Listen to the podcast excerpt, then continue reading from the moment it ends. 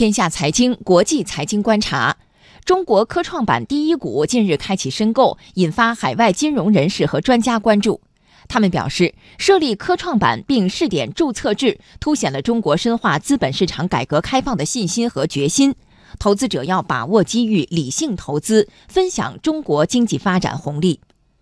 美国金瑞基金首席投资官布伦丹·埃亨说：“科创板放宽了主板及创业板对于企业盈利等方面的硬性要求，有助于增强资本市场对实体经济的支持。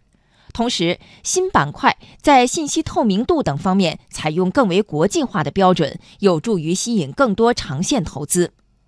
设立科创板并试点注册制是一个全新的探索。”有市场人士担心，科创板开板初期可能出现爆炒现象。对此，日本爱知大学国际中国学研究中心客座研究员李博说：“现在中国股民风险意识较以前有所提高，不少股民开始委托券商进行投资。科创板能够帮助进一步提高中国股民素质，使资本市场更加完善。”